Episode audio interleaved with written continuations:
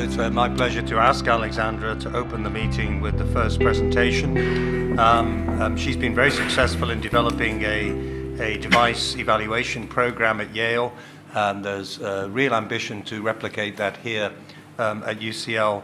And she's going to talk about the Yale uh, UCL Research and Device Evaluation Program, a transatlantic academic initiative. Good. There's a reason, by the way, that this picture is up here. This is where I was exactly two days ago. and for those of you who haven't been to Angkor Wat, you absolutely should. It's, it's stunning. All right, so um, we thought it would be a good idea to lay the stage, set the stage here, and talk a little bit about our initiative, uh, the Yale UCL Interventional Research and Device Development Program. This is something that we've been working on for the past two years, and it truly is a transatlantic initiative. It comes with its um, obstacles without a question, but I think it's got very lofty goals, and I think at the end of the day will be extremely successful and has uh, been successful uh, in its early phase. So I've taken these first several slides from a good friend and colleague Peter Fitzgerald because I think they, they lay the foundation, and I think this is important as we go into um, the next day and a half. So when we're thinking about medical device in terms of the history, when we look at what has been going on uh, in the early days, at least, this is first in human and redesign, uh, going back to the bench and, and redesigning the uh, devices to the regulatory process and commercialization. In the early days, it didn't really take that much time. It was not very, uh, wasn't very uh, costly to do this. Over time, what we have seen is an increase in the regulatory process, the regulatory burden, uh, increase in time to commercialization, as well as a significant reduction in revenues. So, what does this mean? This means that obviously it takes a lot more money, it takes a lot more time and risk, and this has direct implications, obviously, on the whole investment in biotech and innovation. This is just showing you over several decades, the 80s, 90s, 2000, up to 2010, and currently um, the impact in the field of interventional cardiology on cost, the cost burden to get devices to market. There's several reasons for this. Uh, clearly, devices have evolved from balloons, they're much more complex. We're looking at interaction between drug and device. Uh, but when we look at biodegradable scaffolds, and, and Krishna is here in the audience, can, can speak to this, but you can see that the price and the cost of actually getting this to market has been exponential. Um, on the other hand, um, the investment funds, these private investments, have dramatically re- uh, reduced. Uh, by up to 50%. So, this has had a, a significant impact on uh, the process of innovation, at least in, in the United States. Uh, what are the consequences? Well, there's been a significant export of innovation. And we're seeing the exports to, uh, to countries that are much more uh, uh, friendly from an economic standpoint. Israel, Switzerland, Taiwan all have programs that really foster innovation uh, with tax credits, etc. The other thing that we have seen is that there's much less competition in the United States. It leads to, to higher costs as well as less choices for patients. It takes longer to get approval for certain therapies that we know are effective, and this leads to, in some situations, export of healthcare. Obviously, not a good situation. Um, when we talk about the pillars of innovation, clearly there's many factors that go into medical innovation. We're going to be hearing about government incentives, I'm going to be talking here about academic networks and the one that we're talking about. Uh, regulatory reform, I think, is very slow uh, in, in the making. Certainly, uh, in the global environment, I think is very, uh, very slow to, to come forward. And then our industry partners who really know how to do this best. But again, I think they're challenged by the increasing costs, without a doubt. And I think there are many technologies that are probably available within companies that they are not able to develop simply because the funding is channeled to maybe a select number of um, devices. Okay, so why on earth would academia want to focus on innovation? And again, I'm going to focus on the Yale UCL device development program. Why would we want to do this? Well, I think academia, and clearly the, the, the folks in, in, on both the Yale and UCL side see this, see that academia has a unique role to play in innovation. If you think about Yale, it ranked top five. UCL ranked top 25 worldwide in universities. Clearly, there are some of the best minds uh, in science, basic science, engineering, clinical medicine within these two academic institutions.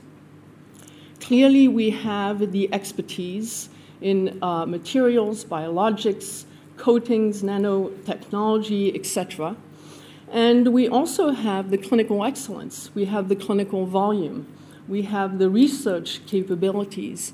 And I can certainly say that we do have the expertise in clinical interventional research. We know how to do this. The other thing is that the motivations are very different in academia. We are not driven by profits.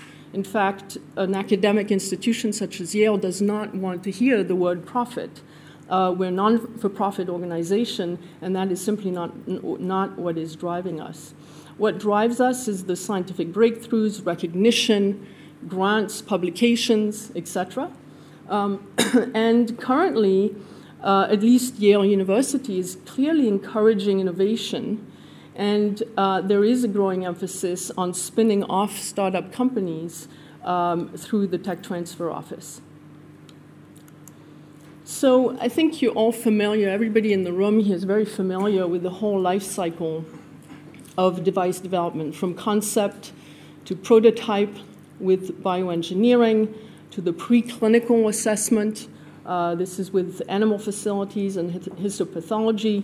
The whole process of clinical evaluation from first in human, phase one, going to Europe with CE marking, US IDE trials, approval trials in the United States, and then going into emerging markets. Well, if you think about this Venn diagram, our combined academic centers are able and have the expertise in every single one of these buckets. We know how to do this. What is missing is a coordinated mechanism to actually glue each one of these pieces together and actually bring it to life. So, what is our initiative? This is exactly what we want to do. Essentially, our mission is to effectively and efficiently innovate and evaluate endovascular devices for targeted therapeutics and biologics from concept to market. And the key point, again, I think the reason why academia has been so slow in being able to actually accomplish this in an effective way is because there has not been a coordinated infrastructure to, um, to, to actually accomplish this. And this is exactly what we are trying and planning to put in place. So the coordinated infrastructure is going to pull together our bioengineering groups, our uh, collective academic know how and preclinical, clinical expertise, um, uh, leverage our procedural volume. There are some strategic partnerships that are critical in order to be able to uh, be very effective. And in particular, there are three, and there are three that are currently in place. One being on the preclinical side uh, with the, the pathological uh, assessment, and we're very proud of a uh, strong relationship and partnership that we have with CVPath. And I don't know if Michael Joner is already here, but this is with Renu Virmani and, and, and Michael. We have another strategic partnership with a clinical research organization, Genae, that is both European based as well as US based, and again takes care of issues that academics do not want to be involved with. Um, and then we have a third partnership that is very uh, important to us, and that is with the Center in Colombia for True First in Human uh, work. And this really complements the full um, life cycle of device development. Uh, so if you think about it, um, our program really spans the whole spectrum from design and engineering with our engineering uh, groups, both at Yale and UCL Preclinical assessment, we have uh, phenomenal animal facilities, and Alcinousis will be uh, uh, probably discussing that, our partnership with CVPath, and the ability to translate that into clinical uh, research with True First in Humans, with, with uh, our Columbia partnership here in London, um, our European studies here, again, coordinated through our, our partners here at UCL through a, and, and with a network within Europe, as well as taking this into the US market. So, really being able to take this um, globally. I just show this to, to say that this is not a virtual um, setup. There are clearly three distinct footprints one at Yale that is very well developed one at UCL that is uh, in the last phases of being developed, and one in Colombia, which we have been working uh, on for the and with for the past year and is uh, actually quite mature in terms.